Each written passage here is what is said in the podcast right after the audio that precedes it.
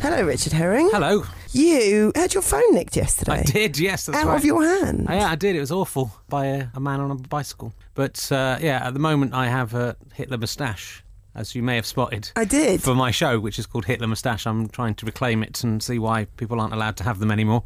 But the guy happened to be a black guy, and so I realised I was chasing him down the street saying stop him knocking off his bike and kind of holding up my arm to stop him and with a Hitler moustache so I don't know how it looked I think probably people let him escape thinking he was about to be the victim of a horrible race crime So no one Um, made any effort to. so no one stopped doing it. He was lucky, or I was pretty unlucky, because there was a police van about 50 yards up. But they were dealing with something else and didn't see him. But then they, I got. It was quite an exciting day. I got taken around in a police car. Um, Childhood dream. Yeah, it was nice. Then, then they put the lights on because they thought they'd caught him, and they took me round. But uh, all I had was it was a black guy with a black beanie hat on, and Right. they'd managed to find a black guy with a blue beanie hat on, and that was it was close, but it was. I said, well. The colour of the hat is wrong. Everything else is great. You so nearly, and 20 years ago we would have had our man, but uh, luckily we live in the 21st century now. I'm briefly interrupting to let you know that I'm Marsha from yesyesmarsha.com, and this is from a series of interviews that I did from 2009 to 2011 called Marsha Meets, which were long form interviews with stand up comedians that eventually inspired the book Off the Mic The World's Best Stand Up Comedians Get Serious About Comedy. That book's out now on Bloomsbury Publishing. Back to the interview.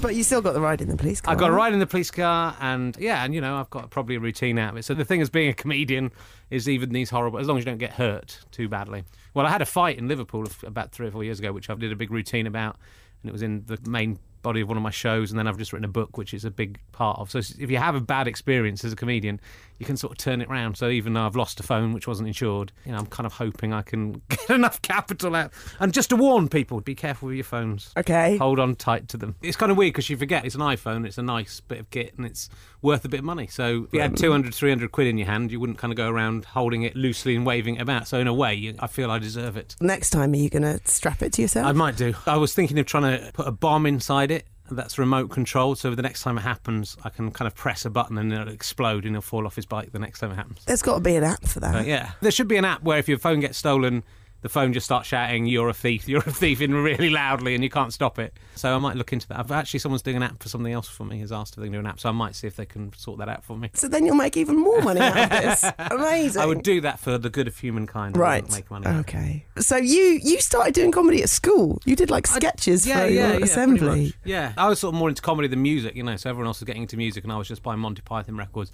So a lot of the early stuff I wrote was kind of like Monty Python. And then you went to university. You were at I. Oxford, and you got involved in the Oxford Revue. Yeah, yeah. We, I partly wanted to go. I was kind of obsessed with comedy, and I partly wanted to go there because I knew there was comedy going on.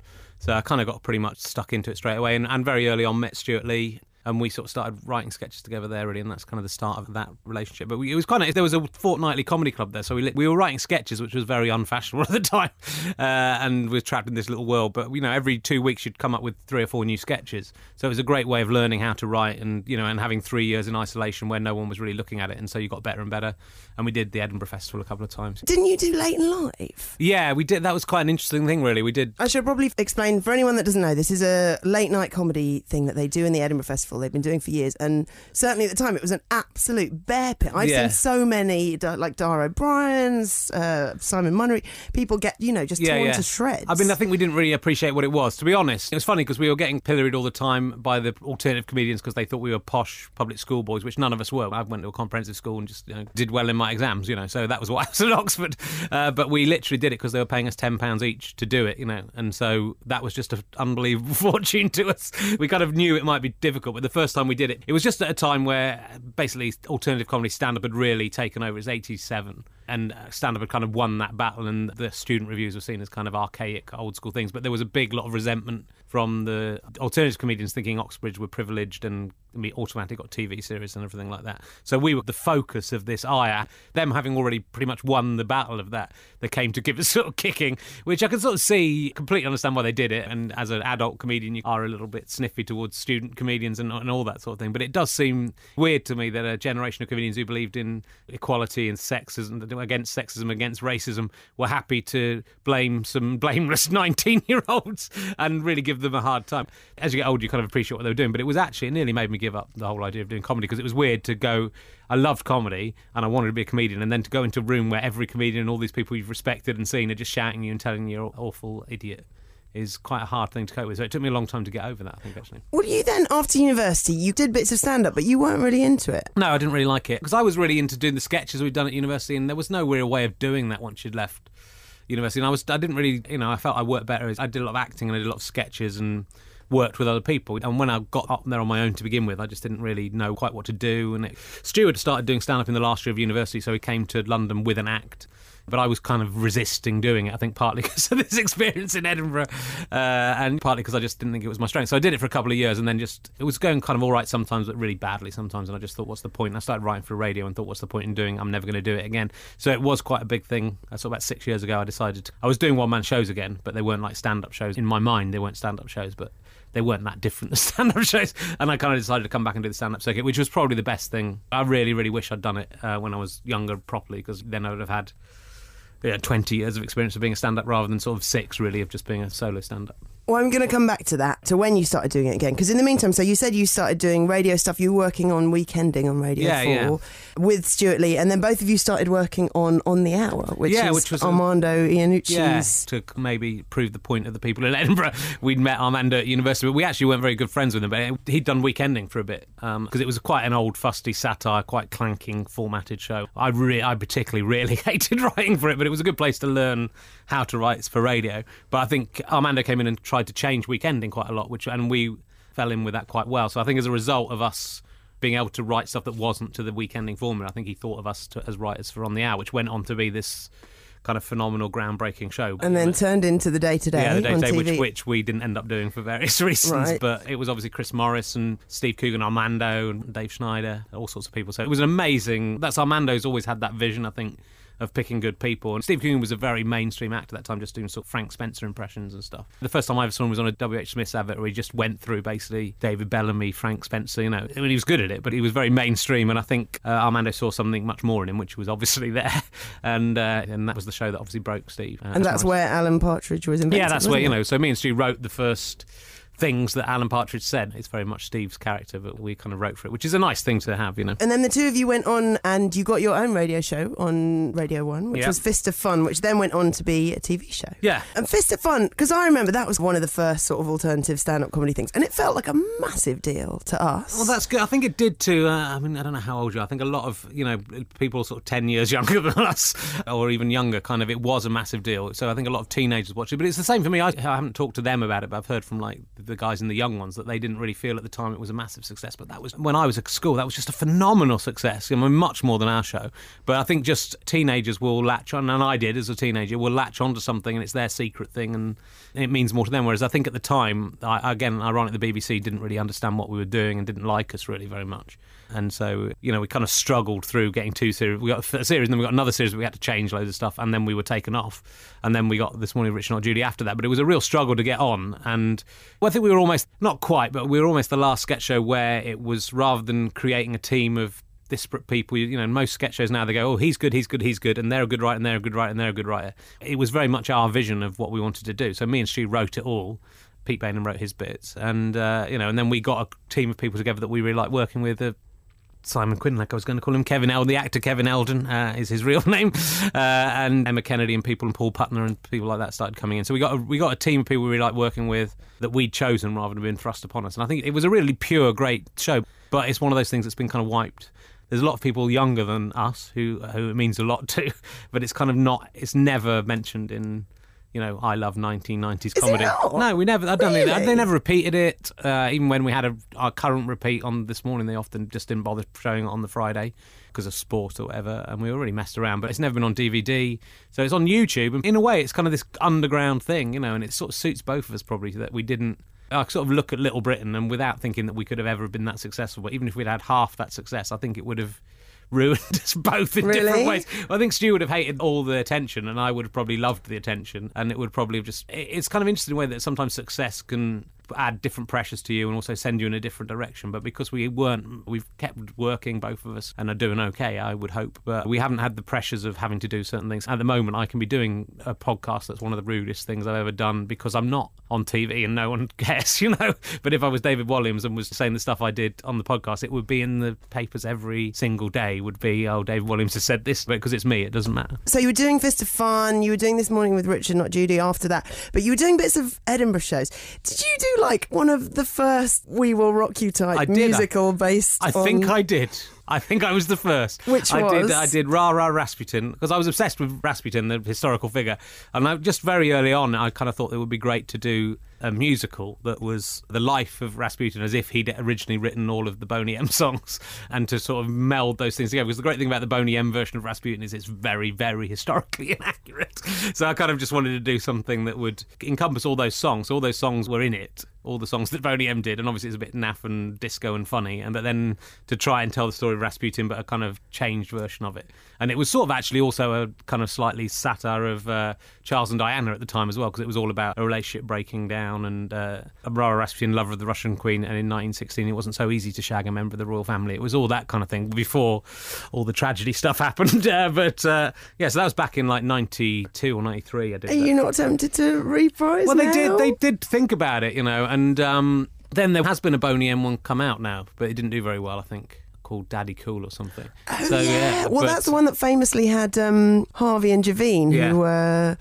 Not that I read his magazine, you know, that then had it off with each other Yeah. and uh, what's the chops? He was married. Anyway. Yeah, but, But yeah, so that was a more interesting story Yeah. than the actual thing they came up with. So I think there would, to be honest, I keep nearly everything I do. You know, I keep copies of everything, but I don't even have a complete copy of that script. So if I did it again, you'd have to rewrite it. But I think it would be so complicated to do it officially and get the permissions. So yeah, it was good. One of those shows. It was like the first solo Edinburgh show I did, so to speak. First one I wrote that only I wrote.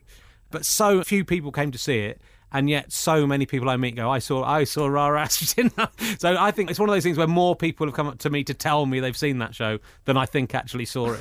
Well, it clearly had a big impression it on did, them. It did. Well, it was. I think it was just a really great idea, and it was a, a mixed match. So maybe I should. I'll do it again. All right, I'll bring it out again. next year. Okay, amazing. It's committed to tape now. Um, but you did, like, over the years, you did other Edinburgh shows that were comedy plays that you Yeah. were writing, directing, like that. And then you started working on the Al Murray sitcom, Yeah. Time Gentlemen Please. Yes. Writing and producing. Yeah. It was on Sky. They're showing Sky it on One, Dave yeah. at the moment, Uh, yeah, Dave or Paramount. Yeah, one of those two. It's Um, kind of that's one of the few shows that I've ever done that's been repeated endlessly. But because it never got a terrestrial broadcast, it's still quite obscure. I think. But you said that was really tough. Yeah, because I mean, I wrote it with Al, and there were a couple of other writers that did a couple of the other episodes, but then I would rewrite. But because Al was in it, he, I would re- email him and say, "Have you got a piece of material about this?" And we'd sometimes do that. But I pretty much had to write. The first series was 22 episodes in a year, and we got 13 episodes, and then they gave us an extra uh, nine episodes. So the the last half of that, I had to write nine episodes in 10 weeks. It was very well paid, and it was actually writing one in a week meant my weekly wage suddenly became insane because I was getting well paid anyway and I was the producer of it. But it kind of burnt me out really. The second series was easy because it was only 15 episodes and we kind of spread the load a little bit easier. But I think I'm probably the only person in the world who's ever written like an American style 22 episode series pretty much on my own. You know, usually there's a room full of writers when they do those things in America. Again, it's one of the things that I'm very proud of that people go, oh, God, I really love that, you know, but no one knows about it, which is what is the case with nearly all my stuff. You know, the, the same the stuff with Stu, it's kind of, it's very underground that you'll get 10 people and one person will love it and the other nine won't know who you are, you know. So it's the same with Time Gents, which has just come out, it's just come out on DVD, the complete thing, so you can buy it and and that's not me even plugging because I don't really even get any money from that. So But that presumably is, in a lot of ways, that's the best way to be because it means you get all the benefits of knowing that people really love what you've done, being able to survive off it, but without the insanity. Yeah, I think it's true. I mean, I think I, in the end, I think I've got to 42 now, and I do feel incredibly privileged the way my career is going, and the fact that I constantly work and I can do exactly what I want, and I spend half the year literally doing the live show that I want to do, and I can make enough off that, and plus the little bits and pieces I do here and there to have a very nice living and that complete artistic freedom. And increasingly with the internet stuff I'm doing, I'm just so I am lucky. But I think after Time Gentlemen Please, where I'd really worked myself into the ground basically, and, and earn enough money that I didn't have to work for a bit and it became very easy to go oh what's the point in doing any of this you know i've done these four series on the bbc and these two series on sky and no one's even noticed them and and I think we both, and Stu went through a similar kind of little wilderness period where people had kind of written us off and didn't like us. And it's been interesting to see that's starting to really completely turn around. I mean, Stu's now viewed as the best stand up in the country and, you know, obviously had his TV show and stuff. And hopefully, similarly, you know, I think we've both worked really hard at reinventing ourselves or at least starting again. And, and yeah, and now I'm older, I really see I'm incredibly fortunate. I mean, much more. I, I wouldn't change places with anyone, really maybe Michael Palin. So. But I guess when you're 20, you, you want the glory and yeah, the, yeah. But you do. But you know, it was going that way, and we could have turned into Newman and Baddiel or Little Britain or whatever, and gone through the roof like that. And it wouldn't have suited us, I don't think. There's a part of you think, you know, I spend a lot of time writing scripts, and occasionally they get on, and most of the time they don't. And there's a part of you thinks it would be great if I was a little bit more famous, that they just would definitely make everything I wrote. And that's sort of the benchmark it is, really. Is once you get to a certain level, I mean, Ricky Gervais could write anything and it would be put on. You know, and the thing with him is I think he writes great stuff, so it's not like a criticism of him, but he could just fill a, an episode with him just shitting into a bowl and it would get on TV. So, uh, but you know, then again, you have to think, but how many writers have been writing their whole life and never had anything on TV, and how many people have struggled and struggled and not got anywhere. And so, it's understanding your position in the world and realizing that you're lucky and maybe that, like you say, being massively famous and going insane is not a great thing. And my ambition is really to work until I die or whenever that is, hopefully a little bit in the future. And sometimes if you get really successful, that's it, and then you disappear, you know. But I think I'm going in a straight line, a slight incline up, I think, at the moment.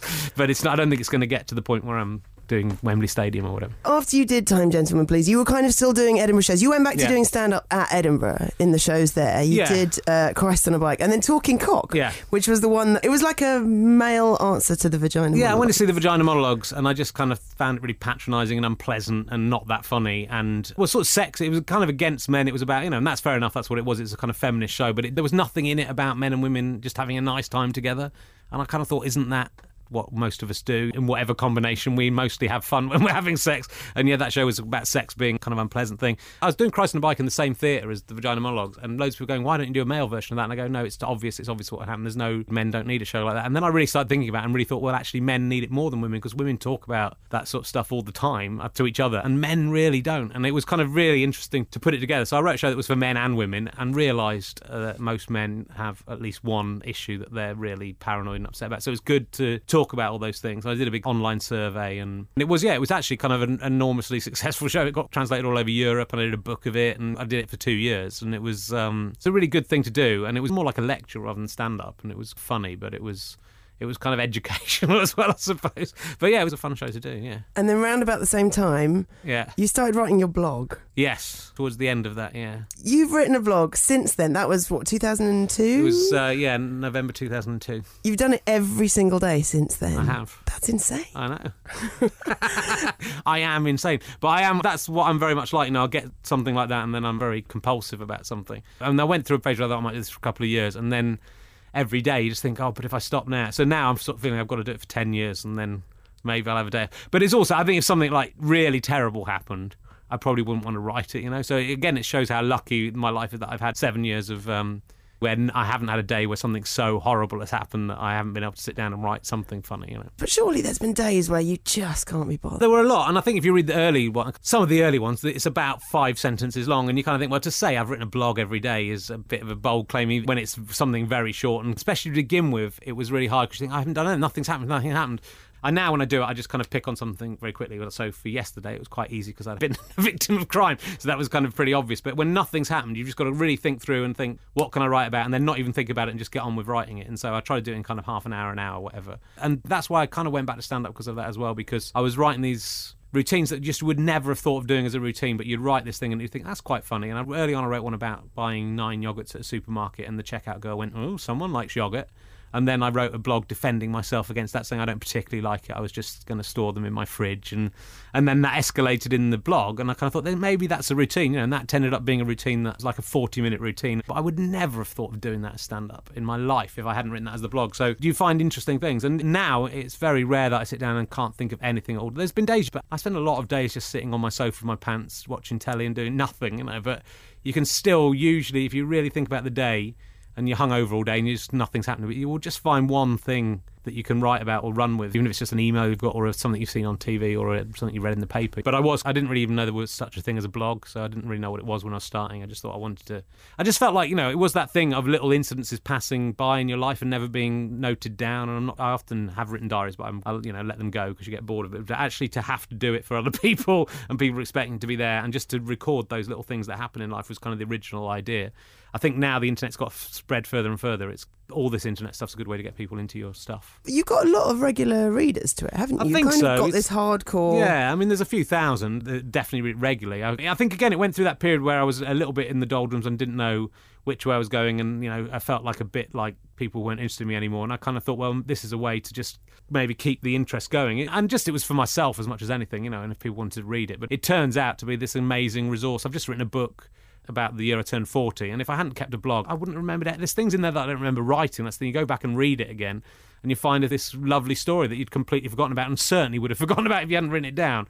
And so it made writing this book about turning 40 so much easier because I just had all these stories that perfectly illustrated what I was concentrating on at the time and thinking about at the time, you know. And then, you know, like I say, when I'm doing a pure stand up show, two or three of the entries will turn into the stand up thing. So even if you look at it like that, it's, it's kind of spewing stuff out. But if, if you write one funny thing a month, and hopefully I'm doing more than that. You've got a show or you've got a book. But also, what I find really interesting about it is from the point of view of punters. So I've just read the book. I know a lot about you, Richard. like I really, Yeah. more than a lot of my friends, and it's something that I find really interesting about it. Is and it's one of the things I find so interesting about Twitter is if you know more about someone. Then partly just pure psychological phenomenon, you like them more. But also, if you know kind of intimate stuff about someone, it bonds you to them. I think it may be, and on the whole, that's really nice, and it does. And it is kind of slightly confusing. A few people on the internet get a little bit too convinced about that, and, and most people completely understand the relationship between me as the writer and them as the reader, and they understand we're not friends, even if they might like me. and uh, um, but then occasionally you get one or two slightly more obsessive people that are slightly scary. But on the whole, yeah, I think it's nice that people do, and have followed that career, and because it has gone through that point where I was a little bit of a low, you know, about sort of six months in, I sort of split up with my girlfriend and everything seemed to be going a bit wrong. And I think people have who followed it all the way and seen this kind of gradual working hard uh, and and going through the various stages, you know, it is quite, it's like a little soap opera. I mean, I think it, it is nice that people, that's what I really like about the internet. It's a really lovely community and people, you know, and Twitter, I think especially is there's hardly any malice on Twitter. There's a little, the thing with the internet is you get those horrible people who hate you or decide they hate you or want to spread bile about you or are nasty, which happens a little bit. But on Twitter, it's all kind of quite nice and friendly and you have a problem and people suggest a solution to it. You know that's why we like about twitter or something bad happens to you and people go oh that's a shame you know and it's kind of quite it's quite nice to have that relationship. So i think most people get the relationship between me and and them. But i think the new book i've written is more even more personal which might make people not like me as much Right. because I mean, on, on my blog, I'm very careful because even the book of the blog, it, I then go into detail about what was happening behind the scenes, but I don't write about really who my girlfriend is or what we're up to or what I'm up to when I'm single, you know. So the book has a bit more kind of honest content about all that sort of stuff. Did you have to consult with any of your? Uh, yeah, a anyone in your little bit, yeah. But I've changed everyone's kind of names and you know to enough details, I think. And you know, and I asked people. Some people were very happy to have stuff mentioned, but it's again, it's mainly more about me than about anyone else. And it's I think with my comedy, it's all about pointing out my own deficiencies rather than hopefully laughing at other people's. And and I think that's probably the inclusive thing about it. I found that with Talking Cock, it was just nice. People just appreciated going, oh God, someone else has had that problem because you know. I think for men, especially, we don't talk about those things, and so so many men just came up to me like some a really hard guy with tattoos came in and said he'd left his cigarettes in the theatre, but I couldn't see any cigarettes. And he went, "I thought I was the only one who had that thing, but I'm glad you said that." And then kind of went went out, and you got to think it's nice that that guy has realised because you've shown your own vulnerability, you know, and, and we're not uh, all human beings are very scared of showing their vulnerability, but actually showing your vulnerability is what's going to make people probably warm to you, and that's what makes people warm. I think especially in comedy, it's what make, I saw a good thing about the American Office where the first series didn't go so well in America, and then the second series they made the David Brent character more vulnerable and showed that he was a bit human inside, and that's when it kind of took off as a series because you know it's all. I think like that's probably why the English series don't go on for years and years because they tend to just take a kind of slight monster figure like Basil Fawlty, and you do see a little bit of vulnerability, but it's hard to make that stretch when that. when you know there's very little to him that's nice in, in amongst all that. So yeah, I guess I guess it is quite interesting. So you did Talking Cock, You did this other show, which I, think I probably spend about an hour asking you about it. It was the Twelve Tasks of Hercules Yeah. Terrace, where Well, I, again, this was just when I was kind of depressed and broken up my girlfriend and was really at a low. It's quite a complicated genesis, and it wasn't an idea of doing a show. It just sort of fell into place. I started trying to do various things to pull myself out of this funk, and then I felt like I was being kind of. Uh, manipulated by Greek gods to recreate the tasks of Hercules, basically. So it was very loosely based on Hercules or the 12 tasks of Hercules. So yeah, I did these kind of 12 stunts like parachute jumping, and I dated 50 women in 50 days, which I'm guessing what you want to talk about. fifty different Uh, women. yeah, yeah. Did they all know what it was? Yeah, yeah. So I literally spent two months going out every night with a different girl, getting drunk, and it was kind of amazing. The idea wasn't to meet a girl, or I actually thought, oh, this will just be an unpleasant task for me, or you know, or show why Her- Hercules impregnated 50 women in a night, which was the story it was based on, which wasn't one of his official tasks, but I thought it's worth bumping up. Uh, so I thought I'd go out with 50 women in 50 consecutive nights. I wish it had all been complete strangers. About 40 of them were strangers, about 10 of them were people I knew, but it, the rule was I couldn't have been out with them before. And yeah, How ju- did you find the strangers? it just was massively easy. People were so into doing it. It was very interesting about dating in this country that I think people don't do this. It was actually a really great way to date, and 50's way too many. But there's no pressure because it's like a stunt. So people are happy to do it to help you. But also, you know, I took people out and paid for everything, so that's kind of nice as well. But also, it's a bit fun. It's something to talk about. And actually, because it's not like you've been looking at each other across the office and fancied each other ages, and then now it's this kind of slightly tawdry first date where you finally end up going to bed with each other. It was just like, this is for fun. But you immediately had something to talk about.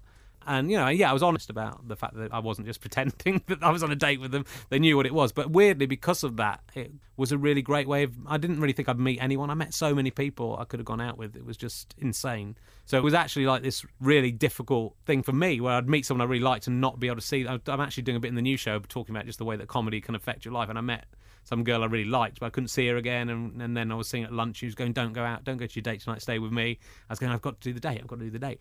And so I kind of went and had this kind of nightmare date, and the girl I liked met someone else the next day. You know, so it was kind of you ruin your life by doing this crazy thing. So yeah. I, didn't think girls would be interested in me because of what I was doing. You know, I just assumed they would kind of laugh at it. And but then I don't know, maybe it's because there was a competition element to it. But I got really good at date. I've never been the kind of person who could ask people out. I'd be the kind of person if I got drunk and you ended up getting off with someone. That's usually how my relationships began. But it was kind of nice to just go out and date and meet people that you hadn't been put together because you were compatible. You just been put together because you were both available to go out that night. And so I'd sometimes meet someone and go, well, you know, this isn't the type of girl I'd ever go out with. so Fine. And by the end of the evening, you go, wow, I really like this person. and, you know, so it was kind of interesting because I think you have a type and stuff. But in the end, I didn't really. There's hardly any of this in the actual show. You could write an entire book on this. I know. I mean, it was kind of With tips. I know. I know. Well, I should have done at the time, but I, I kind of made this. I sort of said to everyone that I wouldn't ever write about them individually or anything. I mean, I think they wouldn't mind if I did. Again, it was that kind of thing where I said I didn't want to turn it into like being, you know, if a camera had been following us around, it would have completely changed. And I didn't want to take the piss out of anyone really, and I didn't want to say, "Oh, this date was terrible." This, although now in this in the new show, I am giving a little bit of a detail about one of the dates that went, went a bit weird. But um, As long as they're not identifiable. I know. long as I you think change so. enough I think detail. so. I think so. Yeah. But it, again, it was a long time ago. I don't know how much of it I'd. I just got so drunk. I was so ill afterwards. I can't tell you. It was just the most. I'd never been. I was always quite good at drinking, and since I did that, I've never been quite. Oh, able to really? Because I just you. got drunk every single night. I kind of had a rule which I nearly always stuck to that if they wanted to carry on on the date, I would carry on. So if they wanted to go until four o'clock in the morning, it would do. But basically, it shows a lot about my life. Just shows where my life was. You know, I was sort of sitting at home a lot. I was writing a book about cocks, and my girlfriend had split up with me, and I'd bought a house for us to live in, and we'd broken up, and it was quite depressing, you know. And and then I did this kind of crazy show that nearly sent me even more crazy. But I think in the end, it, it, doing all those things and pushing myself in directions, you know, doing a parachute jump was an incredible thing for me because I was just terrified of the whole idea of doing anything like that. And realizing you, it was that easy to meet women, you know, it kind of gave you just the confidence to kind of push on with your life a bit. So I think it was almost like a show for me that one, where I did it and I did all these incredible things, and it cost me like loads and loads of money and. Uh, and and it was just something I had to do. But when I came out of it in the very end, I mean, it nearly there was a point when I was getting towards because I was doing the stuff and trying to write a show and get it ready for Edinburgh, and it was the deadlines were all the same, and it was really stressful, and I kind of nearly went nuts. But if you've got it all written down in the blog, surely that's a potential book. I, I think the problem was that the people saw it too much like a Dave Gorman idea, and I think at the time he was doing these books, and I think uh, you know, and maybe even it was a bit of a Dave Gorman, but it didn't kind of come. It, it just grew organically rather than me thinking cynically, "Oh, this would be a show." I didn't even think about that to begin with. But yeah, I mean, I did learn a lot about dating, but I've probably forgotten most of it. Yeah. And around about the same time, you started doing club stand up again. Yeah. Which you said you then really enjoyed. Yeah, well, that was part because the Hercules show. I did all these things, and then I thought, well, why am I not doing stand up? You know, I had this big fear about doing it, and I thought, well, I've confronted all these fears and all this other stuff, so why don't I go back to it? So you know, and and then realizing I had a beginning of a wealth of material from the blog. So yeah, again, that was really hard though. It was really hard to go back, and even though I've been doing one man shows in Edinburgh and that were ostensibly stand up, it didn't feel like it. You Were know, the- people nice to you? yeah, I mean, they were. I mean, I kind of emailed everyone. I got a list of all the emails of the clubs and said, could I possibly come and do a gig at your club? And they were emailing back going, yeah, of course you can. You know, you're Rich Herring from, from Lee and Herring. You can come and do a gig. So I, I thought it would be harder to get going than it was. I actually just spent a year, because I'd emailed all these clubs outside of London. That's what the list I'd been given. And I spent the first year just basically driving around the country with no rhyme or reason, doing these tiny gigs for pretty much no money, but just gigging four or five times a week and really tiring myself out and not doing much else. But that was the perfect way to do it because, you know, I'd learnt a lot in that first year. And sometimes I was going in too aggressive and sometimes I was doing quite a lot of weird stuff. It was the show that with someone like Yogurt where I, I did like four very protracted, long, strange routines that was almost designed to piss people off in clubs. And actually, that's how a lot of them came back. The Yogurt routine would just divide an audience so brilliantly that some people were just crying with laughter and just the longer it went on the more they enjoyed it. And some people getting furiously angry about why how could a man talk about yogurt for 20 minutes 30 minutes 40 minutes and that made it longer and longer because i would start discussing the way it was dividing the audience and you know the part of the point of the routine was to annoy people with a different sense of humor to mine. And uh, but actually doing that in clubs uh, was just again accidentally kind of phenomenally brave. I had no idea what i was doing really and i kind of did this crazy routine which would be designed to upset people and, and in doing that was creating interesting material. But because i came back the first time i did stand up you were always so worried about trying to impress the audience and the pr- promoter and you're torn between two stools trying to work out what you should do. And then i just came back to and thought i'm going to do exactly what i want to do. And if i play a bad gig in lincoln i'm never allowed to play lincoln again. Oh well. Uh, so you know it was i had much more freedom to it and just kind of went for it. And it was very nerve-wracking to begin with. And i really think there was this residual thing from my student days with stand-up where I've still felt that stand-ups resented me or, and, or maybe i resented stand-ups a bit because of what had happened but I quickly realised that I fit very well into the current circuit, much better than I did in the early 90s, partly because the current circuit has been quite heavily influenced by the work that me and Stu have done in the past. So, you know, you'd meet a lot of younger acts who you'd go, oh, you're great. And they'd go, oh, yeah, well, you know, I was massive fans of you or a Stu. And you realise you've kind of influenced these people and then you can come back. And, and weirdly, a lot of the time I've learned from some of those newer acts, I've kind of learned things that I knew before, but you know, just a way of looking at the things. And I think it was an interesting. I think I started out a lot more aggressive, and the first couple of stand-up shows are quite aggressive and quite angry. And then you know, I kind of was learning that you didn't necessarily have to go that way. And that, so the, my last year's show was a much more gentle on the whole look at things. And so you know, it, it's been a really great thing to do. And again, I think reinvigorated me because it also gave me a, a, just an outlet to perform. Before I was literally just going doing twenty or thirty gigs a year with whatever show I was doing, maybe fifty gigs. And now I was gigging 250 times a year or whatever. So suddenly you have a bigger outlet performing. And I was getting a lot depressed a lot being at home writing and not going out and not seeing very many people and not having the outlet to perform. So it's kind of nice to go out and just, even if it's 20 people in a club, you know, it's at least you're doing it. And those are my favourite gigs really now. I tend to still do the tiny little clubs. I'm not really interested in doing the comedy store or jongleurs and stealing money out of proper comedians' mouths. Kind of like going doing the little clubs where you can take a bit more of a chance and not do gags and people will listen to you. Um, although sometimes you still do get some people not enjoying it. Well, talking of that kind of stuff, of taking chances, you're doing something that's potentially revolutionary with this sketch show that you're starting. Yeah. Do you want to just explain? Yeah, well, I just it's partly because it's it's so difficult to get things on the radio or TV. and It just either takes a long time, or you have to go through all these committees, and then they'll change, and then you'll get on the radio if you're lucky, and they'll tell you you can't say that because it's too rude. And I just thought, why am I, especially for a radio series, why am I going through all these hoops to not really earn any money? And then have the work sliced to bits anyway.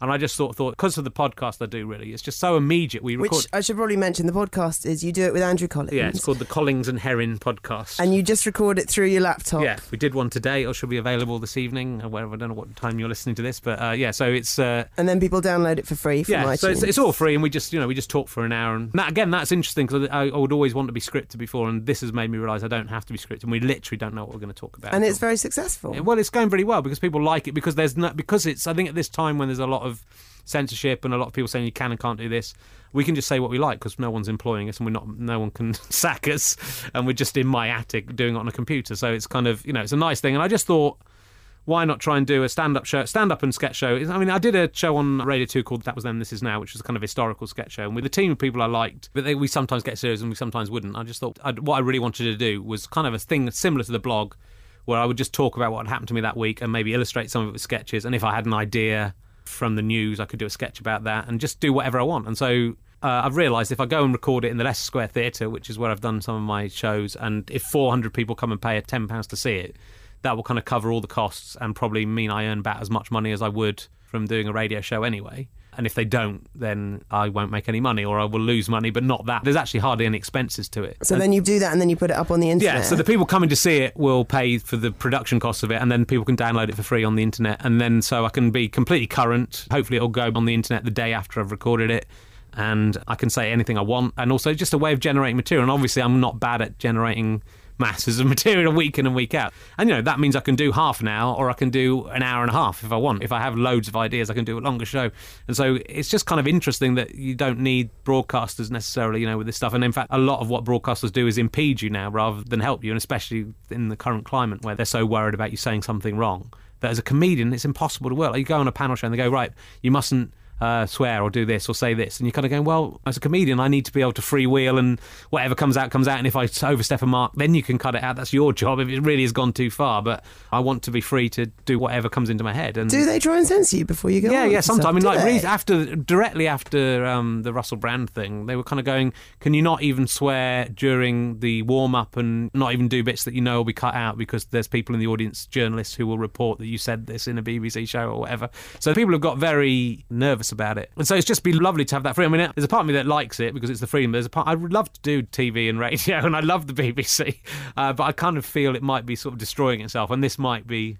I might be the man who starts the starts the the revolution that ultimately destroys the BBC or kind of damages it and what it is. Or maybe just enhances it because Well, some people do get offended and Yeah. some people don't want to watch just anything. Yeah, but I think increasingly people will just have this choice of being able to pick this stuff out. Even from TV and radio, it's not going to be schedules anymore, and that's almost happened already. It's just going to be, oh, I like this, I'll watch this. I'll, you know, like I don't like this, I'll watch this. But then the internet just gives you that complete freedom to go. Well, look, if you don't like this, I mean, you still get people who listen to my podcast every week and then email you and tell you they hate you, and you kind of go, you know, you don't have to listen to it. It's there. Some people like it and you don't. Don't worry about it. I don't like, you know, most pop music, but I don't want it to be destroyed. if it's giving other people some pleasure, then I'll leave them to it. If it's been played into my ears, then no, it's a different thing. It's only making it commercially viable, I think, is the problem for most people. The thing is, I don't really care about making money, and I make enough money from the other things I do to have a very nice life. And so I'm really happy if I do 10 weeks of the show and I break even, I'll be happy about it. There's a chance I might make a bit of money from it if loads of people come and see it. But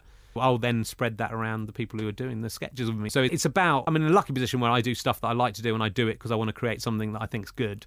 And, and I'm lucky in that I get paid for. I, I did. Uh, You've been watching with Charlie Brooker. which I love. Yeah, it's a great, it's a brilliant was- show. I mean, he's fantastic. But you know, I get paid very well for doing that, and that's only an evening of my life. And so, if I could get enough of those things, I can sort of do whatever I want with the rest of my time. The podcast, some people just are confused, going, "Why, why are you doing this? You can't be making any money." And we doing some live shows with that, and then you do make a little bit of money. But it's not about you know, we just have a really good laugh doing it. And that's why it's good. If we were making money, if we were charging, then they would have a right to go, oh, hold on, this should be more professional and be good sound quality and not be filled with mainly rubbish. But because they're not paying anything and they're buying into it and it's just two mates messing around and having fun, it's exactly what you're saying. You know, you feel like it's your friends and you're part of it. And there's something very intimate and lovely, more so than radio, about podcasts. And that's what I really like about the internet is that you literally do just listen to that on the tube or when you're going for a run or just in a spare moment on your own. And it's this beautiful. I mean, the radio is kind of like that, but it's this lovely.